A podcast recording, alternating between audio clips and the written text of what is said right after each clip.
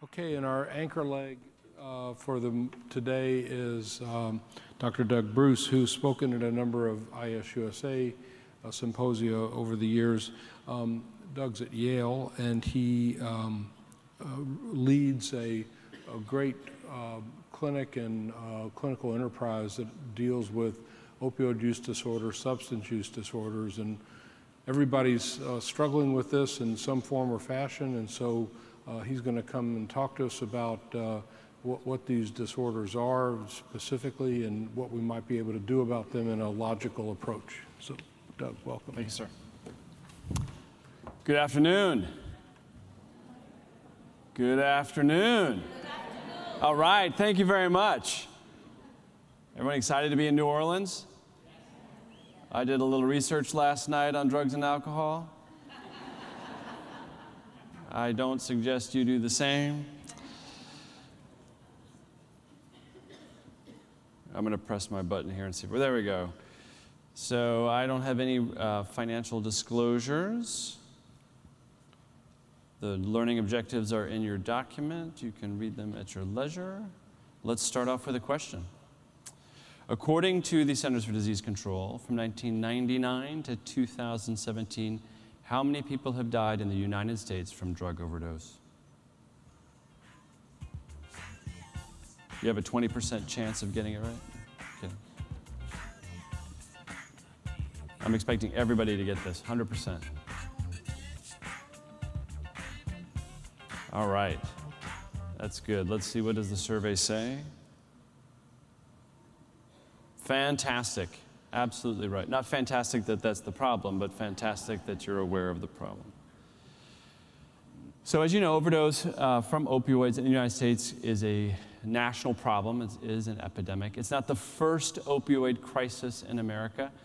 Uh, opioid crises go back for 100 years, actually, in America, just through successive waves. The current successive wave, as you can see from the kind of orangish line skyrocketing, is synthetic opioids.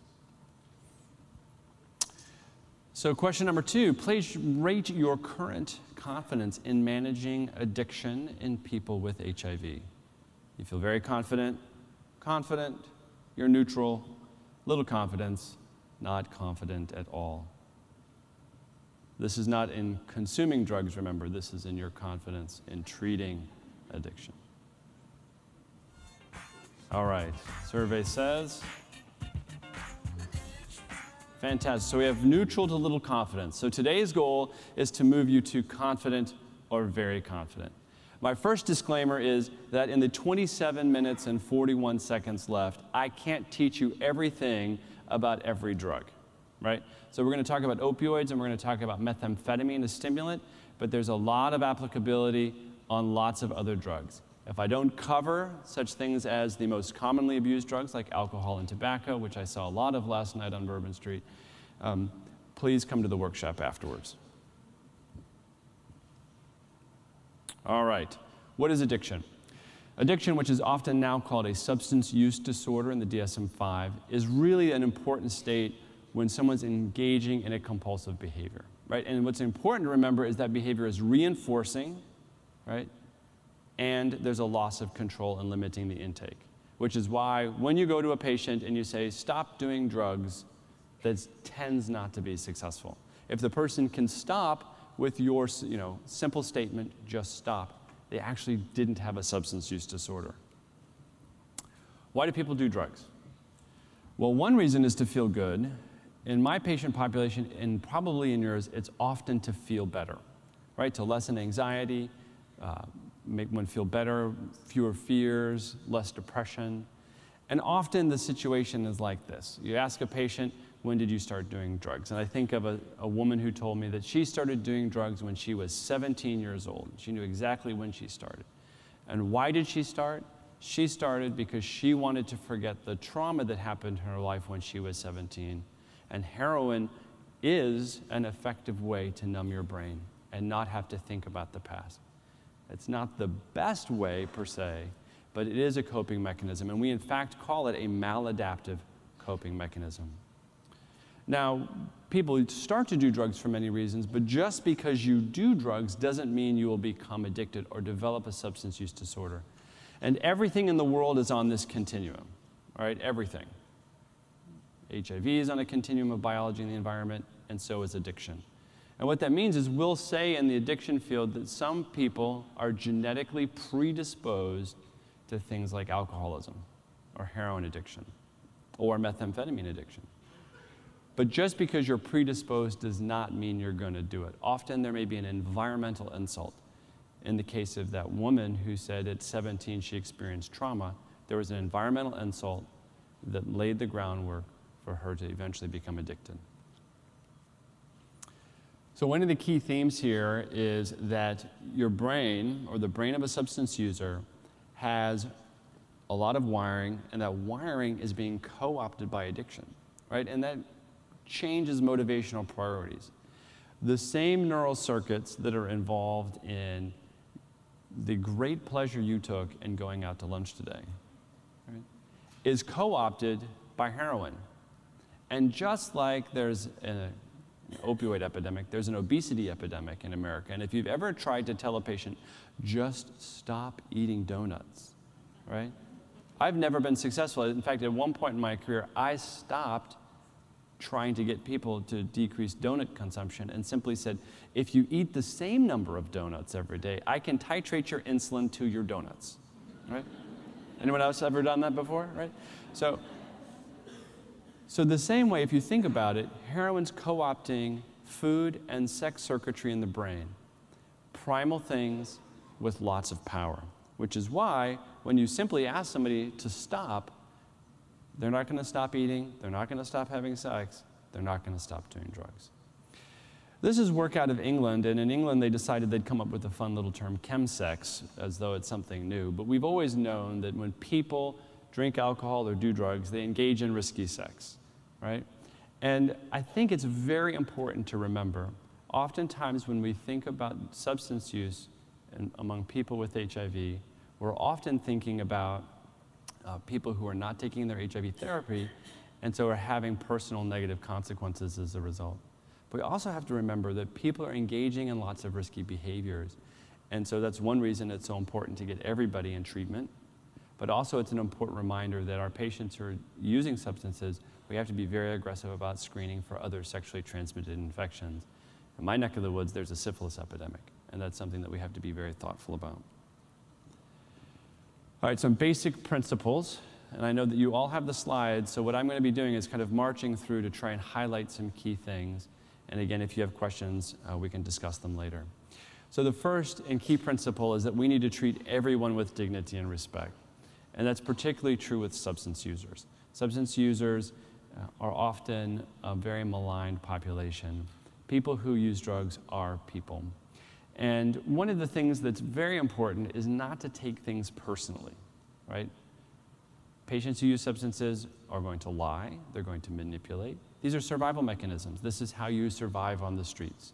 If on the streets you tell everyone your secrets and you're honest to everyone, you're not going to make it for very long.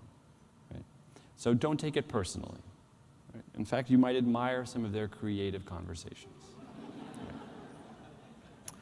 I had a patient once who tried to get me to prescribe opiates for him. It was the worst story I had ever heard of why I should give him opiates. And I, in fact, I said to the patient, This is the worst story I've ever heard. It's so bad, I'm going to leave. I'll come back and give you a second try. so I left and I came back, and he said, Yeah, you know, Dr. Bruce, that was really bad, wasn't it? I was like, Yes, it was. And no, you can't have Oxycontin. Right? So it's very important when we think about screening, we need to screen everyone, right? And we need to screen not just for what are you doing, but what about your family substance use, right? If you grow up in a home where people are doing drugs and alcohol, that's going to set a frame for you. It may speak to a genetic predisposition, it may speak to environmental insults, but either way, it speaks to risk. We want to make sure that we include alcohol and over the counter drugs. People are using all kinds of things to numb their brain. We had two guys show up at our detox asking for a Seroquel detox because they were injecting Seroquel, right? People are abusing gabapentin. We all know that, right? Like gabapentin is for sale everywhere because it gives you a kind of drunken, intoxicated feeling. And what's your BAL on gabapentin? Zero. Right? Your breathalyzer is zero on gabapentin, but you feel great. Your urine tox for your parole officer? Fine. Who screens for gabapentin? Right? I don't. So think about all of the drugs that people are taking. Think about their use, the frequency of what people are using. And also make sure that when you're screening, you're screening everyone so that people don't feel profiled. You only screen people like me. No, we screen everybody. And don't just do anecdotal things. Use a validated screen. And there are lots of screens. One of the things that we do in our environment is we use a two screen basic question. It's in your handout. And the basic reason we use something simple is we want everyone in primary care to do this. So we have about 34,000 people we have to screen annually, and we want everybody to get screened with these basic questions. If they screen positive with these, we're going to go to additional screening measures. I understand in a busy practice, you can't do 50 questions for every patient every time you see them. But find something that's simple, that's validated, and works for your practice. Something that's really important is just to think systematically right? You have to provide what we call low threshold rapid access and appropriately dosed treatment. What does that mean? If it's easier for your patient to get illicit drugs and alcohol than help from you, where does the patient go? Right? You all know, like, there's home delivery drugs, right? It's really amazing. Like, there's a whole pizza business around this, right? I mean, it's, you know, pizza, right? Pizza's not in the box. Right? The whole point is you have to make sure that it's convenient. If that patient shows up to your clinic seeking buprenorphine treatment and you say, well, you know what, tomorrow at 4 o'clock I have an open appointment, that patient's not coming back tomorrow at 4. That patient needed help now. And a way to show respect and support to that patient is to help that patient when the patient needs help.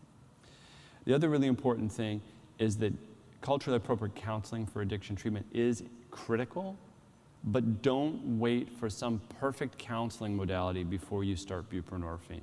There's a lot of data out of the methadone world starting from the 70s that getting people in treatment immediately is effective and much more effective than waiting. When you wait, you run the risk that someone's going to overdose and die. Treat everybody. So, one of the things that's really important is to make sure that we're treating people for the medical consequences of addiction, right? So, that's HIV and Hep C. There's actually no data to support denying or waiting treatment, right? We treat everybody's Hep C. If you're actively using, if you're actively drinking, the meds work, right? All I have to do is make sure you take them. But if you take them, we can get you cured. We want everyone to think about prescribing naloxone. Maybe the patient you're prescribing to doesn't need naloxone, so you think, right? Oftentimes we'll hear, well, my neighbor has a problem or something. The more people that have naloxone, the more it's in the environment, more, pe- more lives can be saved. Uh, and please make sure to think about guidelines, right? So the uh, DHHS guidelines were updated this summer with a whole new section on substance use that talks a lot more about drugs that we don't have time to cover today, and also look at the guidelines around the prescribing of medications for chronic pain. All right, a case. You inherit a new patient. A 45 year old gentleman comes in for his refill of oxycodone, 30 milligrams, two tabs every six hours, 240 tablets, which might be the total amount Connecticut will let you have monthly, which is why the patient knows that. You notice there hasn't been a urine tox in five years, but notice that there have been a few recent emergency department visits for methamphetamines. The patient today is agitated, struggling to sit still, and wondering why this refill seems to take so long. What do you do you curse the provider who left you a mess, give the refill, and find a way never to see the patient again. Call social work or anyone to try and diffuse the situation and get the patient into treatment. Talk with the patient about the emergency department visit and methamphetamine use to engage interest in treatment and, and refill the medication.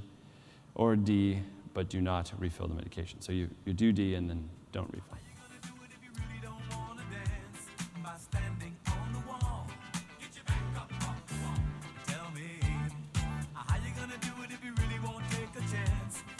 All right. Survey says.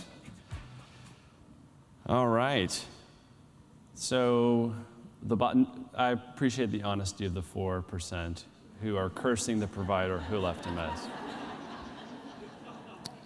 Um, I'm, I'm sure that everyone in all the other sections are still cursing that provider. Um, but let's talk a little bit about the last two options. So, one is talk with the patient about the emergency department visit and the methamphetamine used to gauge interest, and refill versus don't refill.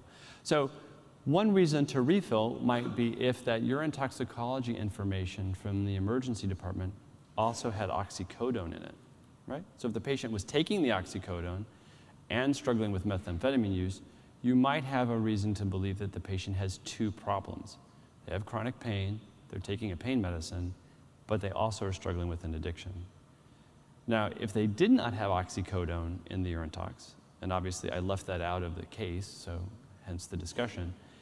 But if they didn't have that, then you might ponder hmm, I wonder if the oxycodone is being used to fund the methamphetamine use, and I shouldn't prescribe.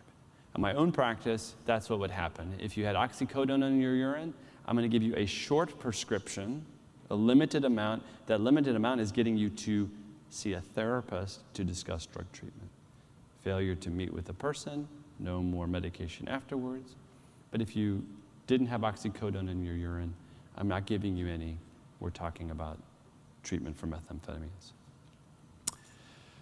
I'm sure no one here has ever had a patient say, It isn't really a problem. I can stop anytime. Um, I had a patient once tell me if she needed to quit cocaine use, it wasn't a problem. Her cocaine dealer was going to help her stop. When I pointed out that there was probably a conflict of interest for the cocaine dealer, she said, No, he's a nice guy. Right? She did not get sober. So it's important to remember that in the trans theoretical model of change, and this is really just for your review uh, in the notes, a lot of patients can be in this pre contemplation stage or denial. And it becomes very important to understand where your patient is and understand that patients can be at different levels with different drugs. So oftentimes we see patients with opioid use disorder coming in for treatment, but they're also drinking alcohol, they're using stimulants, and they don't think those are a problem, right? So don't deny some treatment when a patient's not ready for all treatment. If the patient's ready for treatment for the opioid use disorder, treat it. And then you can work on the denial. You can work on pointing out the negative consequences, right? So that's what happens to our patients. Say you're using cocaine and opioids, you get on buprenorphine, you stop your opioid use, but you're still struggling with cocaine use. Well, now you have to come in every week. Well, I don't want to have to come in every week. Well, let's talk about that cocaine use. That's why you're coming in every week. Also, think about harm reduction. There are a lot of important things to reduce the transmission of HIV, and it's very important. Uh, medical people are not good at boundaries because we always want to be helping, but you have to keep in mind that sometimes your helping is enabling things. It's always important for boundaries and for patients to have consequences. All right, the life cycle of a heroin user. This is from the 1960s, uh, from the kind of godfather uh, and godmother of uh, methadone. So what you see is the lifestyle, the life cycle of a heroin user. On the your far left is use. The little tick marks at the bottom show when people are getting high. Over time, you develop tolerance, and then you struggle with uh, trying to just feel not sick anymore. And then ultimately, what do people do? They use lots of drugs in an attempt to get that euphoria again. So let's talk about opioids. A 30 year old comes into clinic, and through much creative and interesting conversations, you conclude that the oxycodone you are giving for back pain is not in the urine toxicology today, but morphine is. You refuse to refill the medication and call someone else to deal with the upset patient. Agree with the patient that it was a one time thing and give all or some of the oxycodone. Discuss treatment for opioids and start buprenorphine. And then D and E are instead of buprenorphine methadone or instead of methadone naltrexone. What are your thoughts?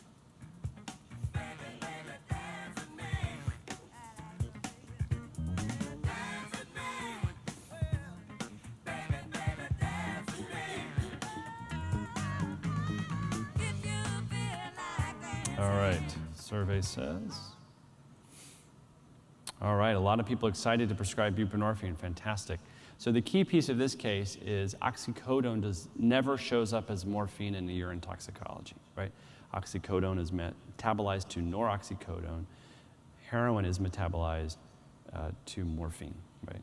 It's diacetylmorphine is the compound. So the point is, uh, and I have made some patients very unhappy when I've told them that the opiate positive is not oxycodone, right? So make sure you know what your urine toxicology shows, but in this case, this patient uh, sold off the oxycodone, purchased heroin, hoping that the urine tox would be fine, and went and used heroin. And this is a person who needs treatment, and we'll talk a little bit more about that. So we know that buprenorphine, methadone, and naltrexone are all FDA approved in the United States for the treatment of opioid use disorder. It's also very important to remember that pharmacologic therapy is part of addressing the situation. And when we think to the earlier slide about biology, you know, genetics, and environment, so that big continuum, right? medication it deals with the biology, but it doesn't deal with behavior. Right? So that environment and behavioral stuff, that's where therapy comes in. Right? The cup of coffee in the morning can make your partner more tolerable, but doesn't fix your partner, right? Just to bring it home. So, buprenorphine is uh, binds to mu opioid receptors, and in this slide you see the top is an MRI, and then you have PET scans below. The PET scans, uh, the radionuclide is targeting the mu opioid receptor. In the first series, you have lots of colors lighting up. That's because no buprenorphine is present. As you start to give a person buprenorphine, you start to see that those receptors begin to fill up. At two milligrams, you're filling up almost 50% of opioid receptors, at 16%, and some patient upwards of 90%. By comparison, approximately 80 milligrams of methadone is going to fill up about 31% of receptors maximally, at the range of 16 to 31%. So, if you think about it in the most simplest terms, methadone can only be prescribed for opioid use disorder in a methadone clinic. That's what OTP means, opioid treatment program. It's very efficacious and it has the best retention. Buprenorphine, its great advantage is it's office based. Everybody here can do it. Thankfully, that's physicians, nurse practitioners, physician assistants. We need everybody to be able to address the opioid crisis. It's efficacious, but its retention is not as good as methadone. Right? And when you think about it, retention is really important when we think about the long term, but it's not, methadone's not always accessible. Now, Naltrexone is also office based. There's also data that's efficacious, but its retention is less than methadone and less than buprenorphine. When someone's in treatment, this is again with methadone, that's the little M. The goal is for the person to feel okay.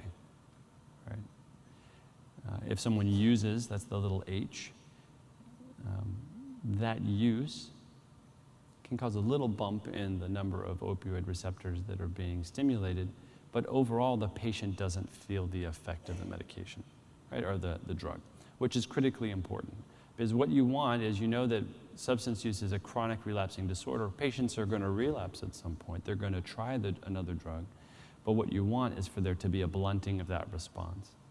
And when the response is blunted, then the patient can have a moment where therapy kicks in and you say, oh my goodness, that's not what I want to do. I'm going to, I'm going to stop.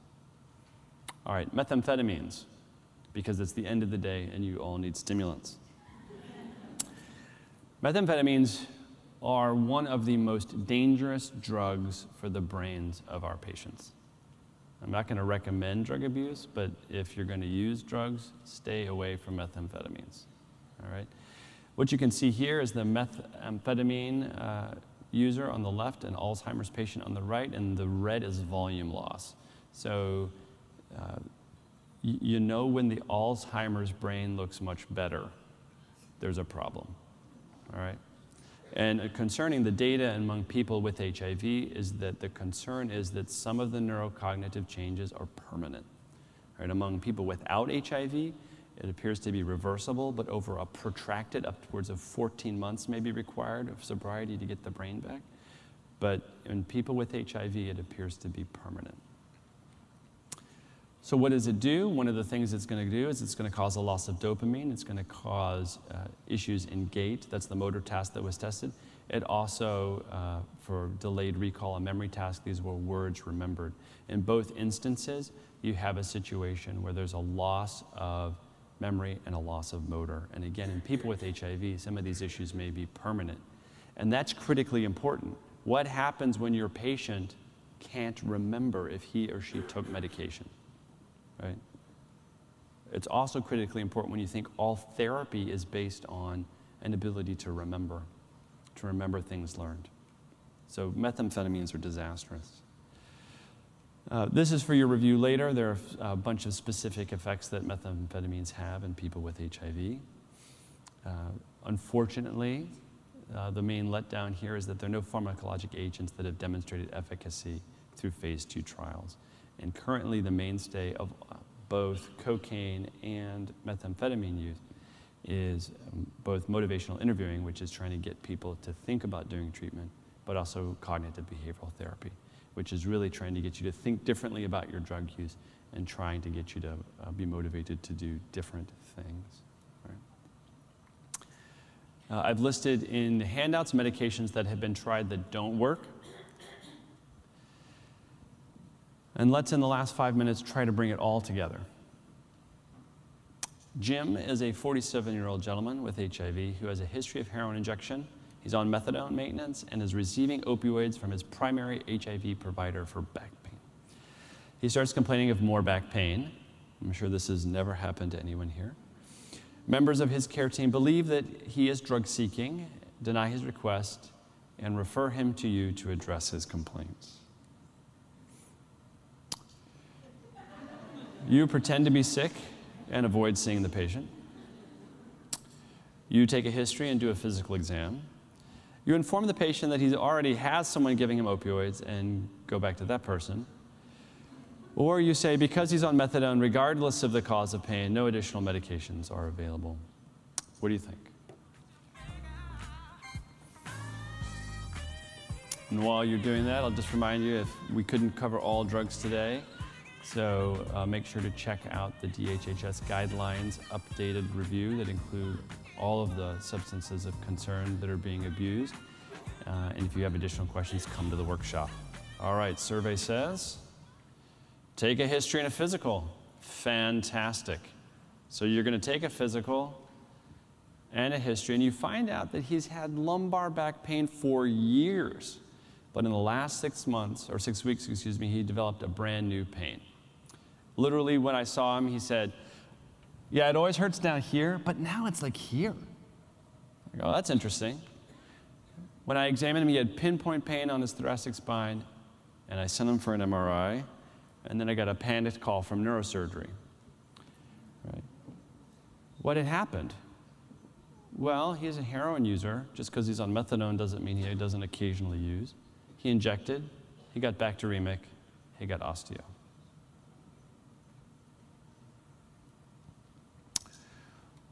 Why do I end with that? I end with that because we're talking about substance use disorders, and what we cannot forget is the people who use drugs also have real pain. And it becomes very easy when we're biased against a group of people to assume that their complaints are really just drug seeking behavior. This gentleman, this is a real case, this gentleman's provider delayed doing anything and missed a very serious condition in a patient because this was a gentleman who was a heroin addict. Of course, he's just drug seeking. Please make sure that you take a history. Please make sure you do that physical. You don't want to be the person that missed real pathology in someone because you were biased against that person because they have a drug problem. The guideline that I put up here was the uh, IDSA clinical practice guideline for the management of chronic pain in people with HIV. This guideline talks about drug urine toxicologies, it talks about issues such as I've raised here, how to prescribe opioids to people who are on methadone or buprenorphine if necessary. But again, the key factor bringing this all together is that we have to be really thoughtful about what we're doing with our patients, right? Everyone who's coming to you who has a substance use disorder may or may not feel comfortable disclosing that.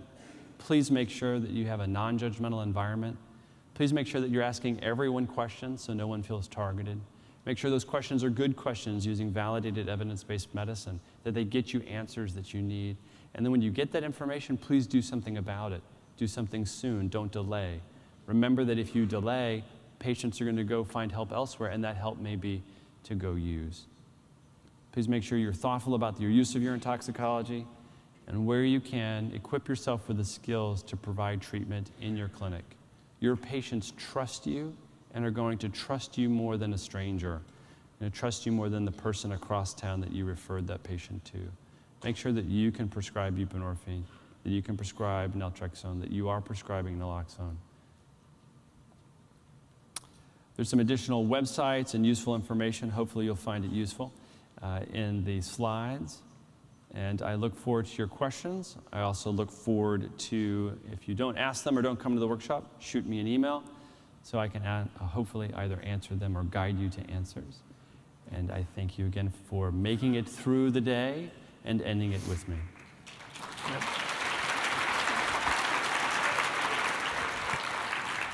Thanks, Doug. Uh, notice that the email was to Robert Bruce, who's his cousin. And uh, actually, it's his real first name. He goes by Doug. Great talk, as always. Um, here's a, just a structural question, because in our audience are clinics from all over the country, representatives from there. So, how much of this should be done um, if we have two options?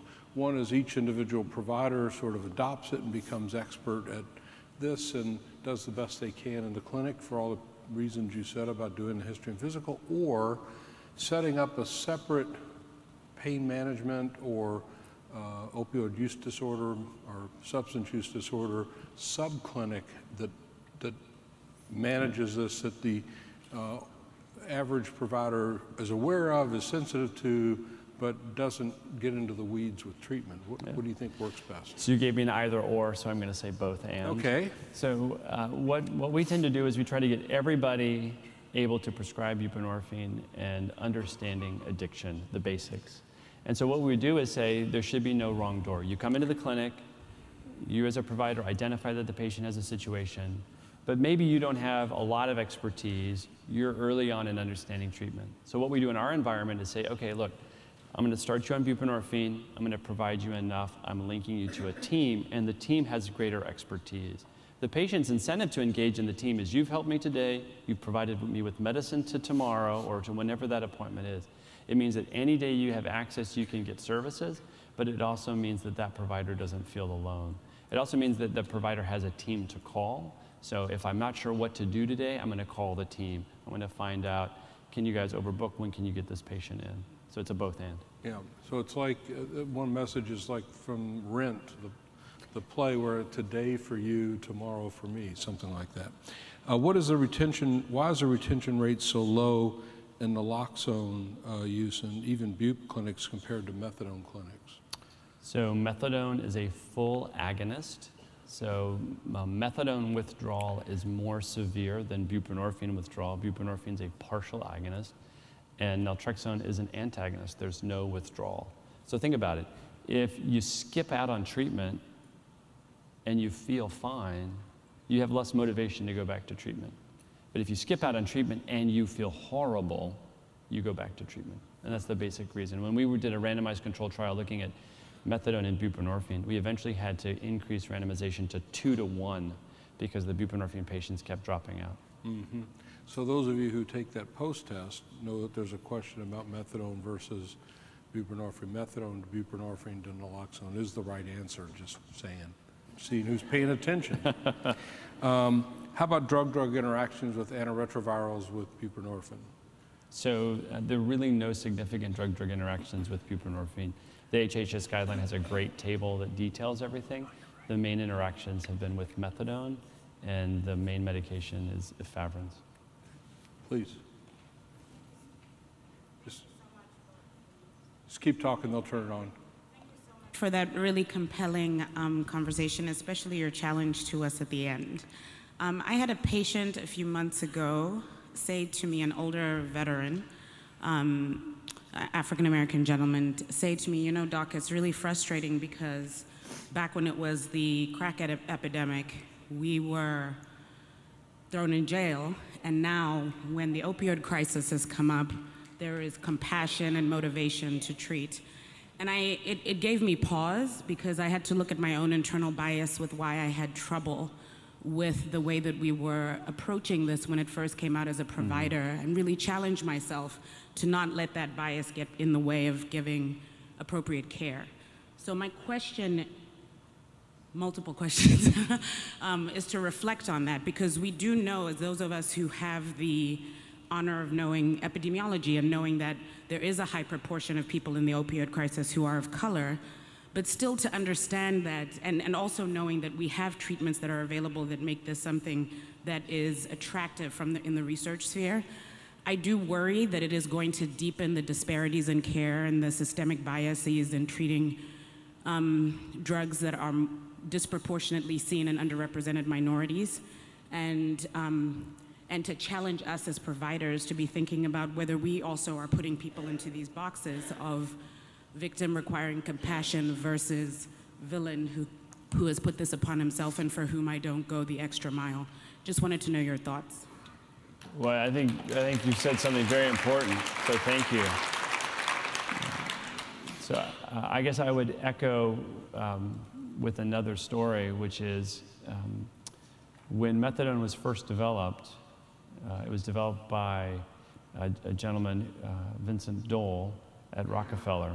And Vincent Dole was an endocrinologist. And his job, he was asked by the mayor of New York City to solve the heroin epidemic. And this was the heroin epidemic in the 50s. So back then, you know, the, a lot of the jazz musicians, uh, Miles Davis, John Coltrane, they were like the rock stars of the day, right? And John Coltrane died of liver cancer, probably, maybe related to hepatitis C due to his injection.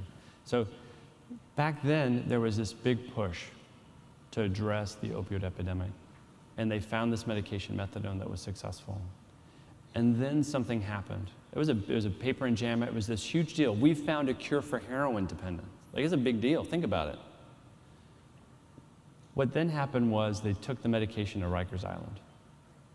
And when they took it to Rikers Island, suddenly everyone started around disparities.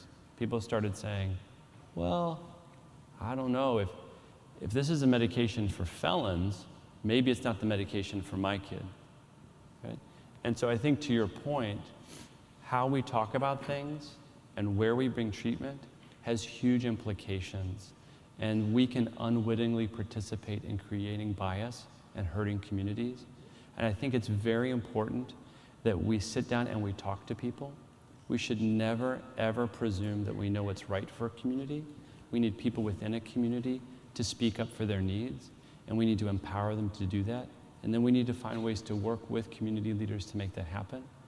Working in a community health center context, I found that's critical. We have health centers in all different communities, and in each community, we make an effort to make sure that health center is reflective of the community. And I think it's critically important.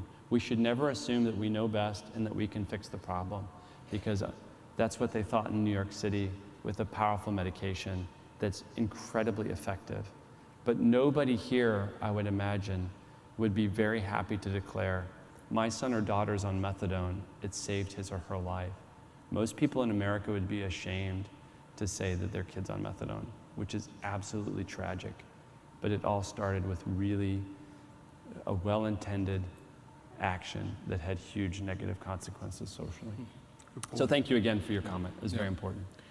A couple of other quick things. Um, uh, do you know of anything that's in the works for um, treating uh, meth- methadone dependence, uh, any kind of medication substitution therapy?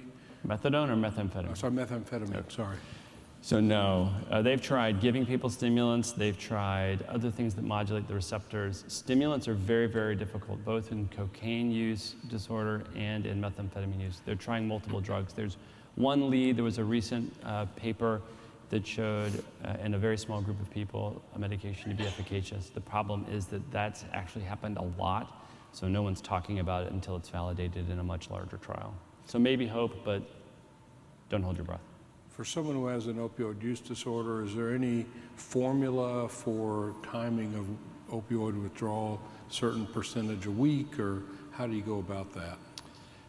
No, so everybody's really different. Part of it's going to depend on the social support, counseling that's availability. Um, what we tend to do is just meet with patients as frequently as needed uh, in order to kind of guide people through that process. What's your starting dose or your starting approach for Suboxone uh, in a patient who is not in withdrawal? Right. So if you're, say you uh, a patient comes out of prison uh, and is looking for relapse prevention, always remember that the guidelines around that are if you went into prison with an opioid use disorder, you can leave prison and get started on treatment. You don't have to use, you don't have to relapse. That's critically important. Methadone programs should be doing that, so should buprenorphine prescribers. But you need to start out at a different dose because the person's not opioid tolerant.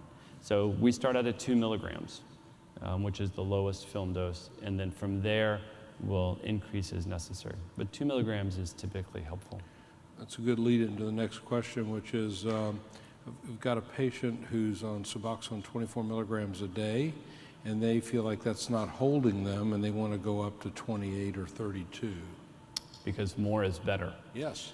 So the first thing, so obviously you have to worry about diversion, right? Um, Suboxone, like every other drug, can be sold on the street. So you want to make sure that the person isn't diverting. The most common reason that patients want to go up on their medication is because the medication has sublingual absorption. Most patients I find don't like to wait, right? So I've had patients that say, "Oh yeah, you know what I do is I'm drinking my Dunkin' Donuts coffee while it's in my mouth.